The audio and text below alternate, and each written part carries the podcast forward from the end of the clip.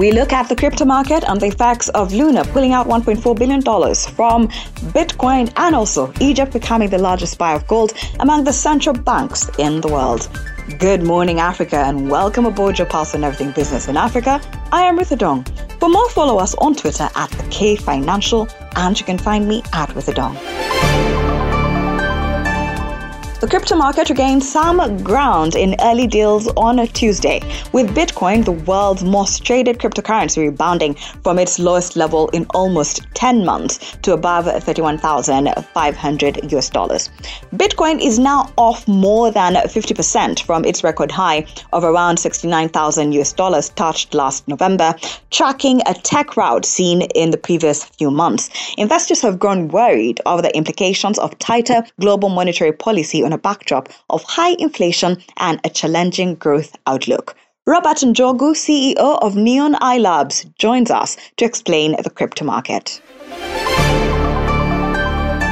Can you give us insight into the current crypto market happenings? The crypto market is currently going through a crash. And I think this is as a result of the uncertain economic future for many nations across the world that has trickled down to the unregulated uh, digital asset sector, co- co- causing a lot of market uh, skepticism. Um, the rising inflation, the geopolitical events in Europe uh, and the US. Uh, the cons- uh, now in the US, we have the concerns about the Fed setting the monetary politics policy, which they actually have started. And this is leading to a lot of market volatility. And this is affecting uh, specifically tech stocks in the in the US. And you know the crypto market is uh, is regarded to be part of the tech, tech stocks. So investors are moving to less risky assets. Um, currently, the the the whole crypto market has actually shed off about fifty six percent uh, of its value over the over the last about uh, six months. I think it topped back in November 2021. Uh, but this was expected because in the second in the second micro bull run of 2021, we actually never saw any retail investors uh, getting into the market.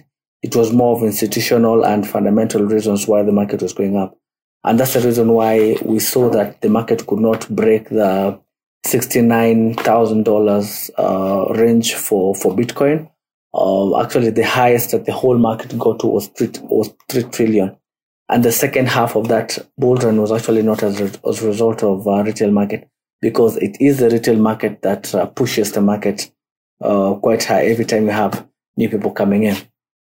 And then after that, we have been we've been having cyclic um, uh, bull runs on different layer one protocols uh, like Luna, like Avalanche, like FTM, because of the type of uh, uh, funds, or not, not really funds, but the type of funding they had gotten uh, for development of the projects. You know, anytime these these uh, protocols get high funding that tend to attract more developers and when they attract the developers on the platform it tends to make the market uh, kind of move move in their favor. Luna taking out 1.4 billion dollars from Bitcoin. What is the implication of this on the crypto market? Luna sold off uh, 1.4 billion dollars worth of Bitcoin, and I think that's also one of the reasons why we've had this crash um, the last uh, 24, 48 hours.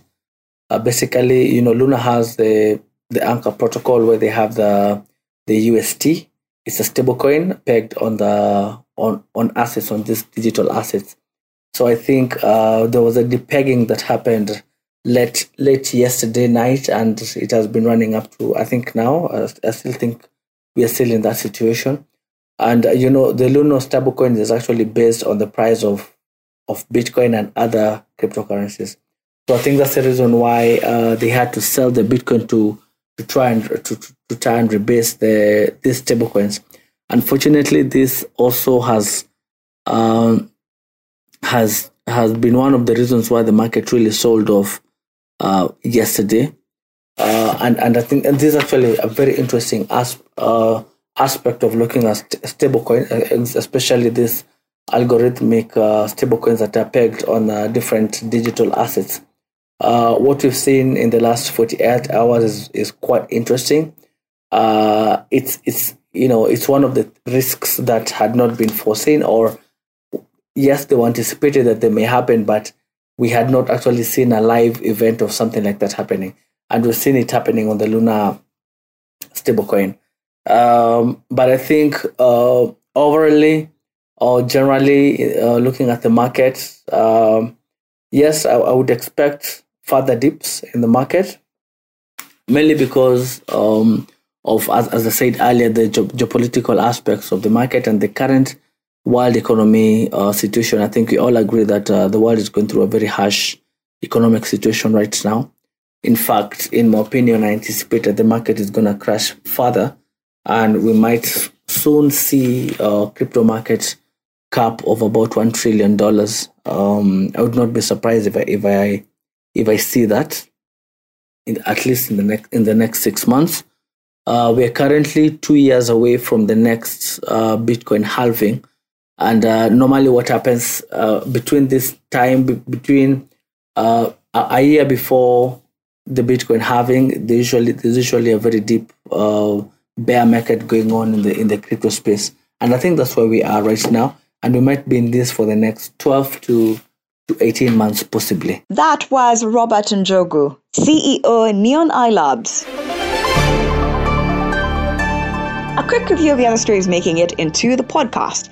Egypt became the largest buyer of gold among the central banks in the world during the first quarter of 2022 amid economic instability due to the Russian Ukrainian crisis.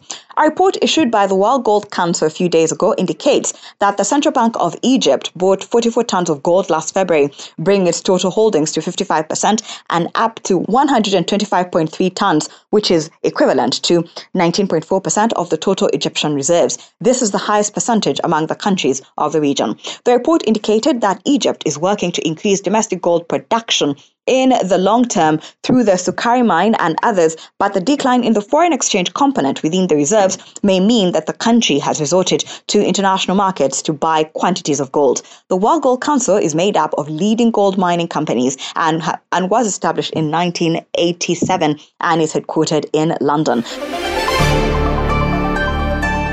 Staying with Egypt, the annual urban inflation rate in Egypt accelerated to 13.1% in April of 2022 from 10.5% in the previous month. This is the highest figure since May of 2019, sending inflation above the upper limit of the central bank's 5 to 9% target range for the second straight month and beating market consensus of an 11.8% rise amid higher food and beverages, local fuel prices, and a devaluation of the currency on March 21st. On a monthly basis, consumer prices rose by 3.3% in April, the most since January of 2017, following a 2.2% gain in the prior month.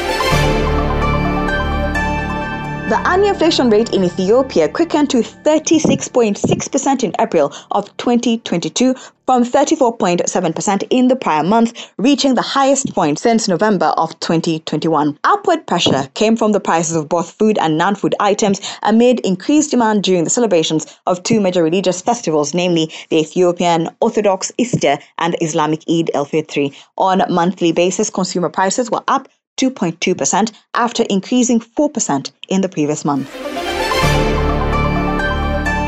In Morocco, the unemployment rate fell slightly to 12.1% in the first quarter of 2022 from 12.5 from 12.5% in the previous period a year earlier, as the number of unemployed went down from 68,000 to 1.46 million. Meanwhile, employment decreased by 58,000 to 10.7 million, and the labor force went down by 126,000 to 12.16 million. Among sectors, jobs were shed in agriculture, forestry, and fisheries, but employment increased in services, construction, and industry, including crafts. The youth unemployment rate edged up to 33.4% from 32.5% a year earlier.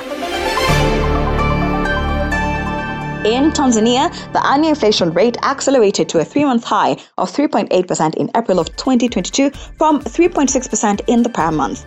Prices advanced further, mostly for food and non alcoholic beverages, housing and utilities, and transportation. On a monthly basis, consumer prices were up 0.7% after increasing 0.8% in the previous month.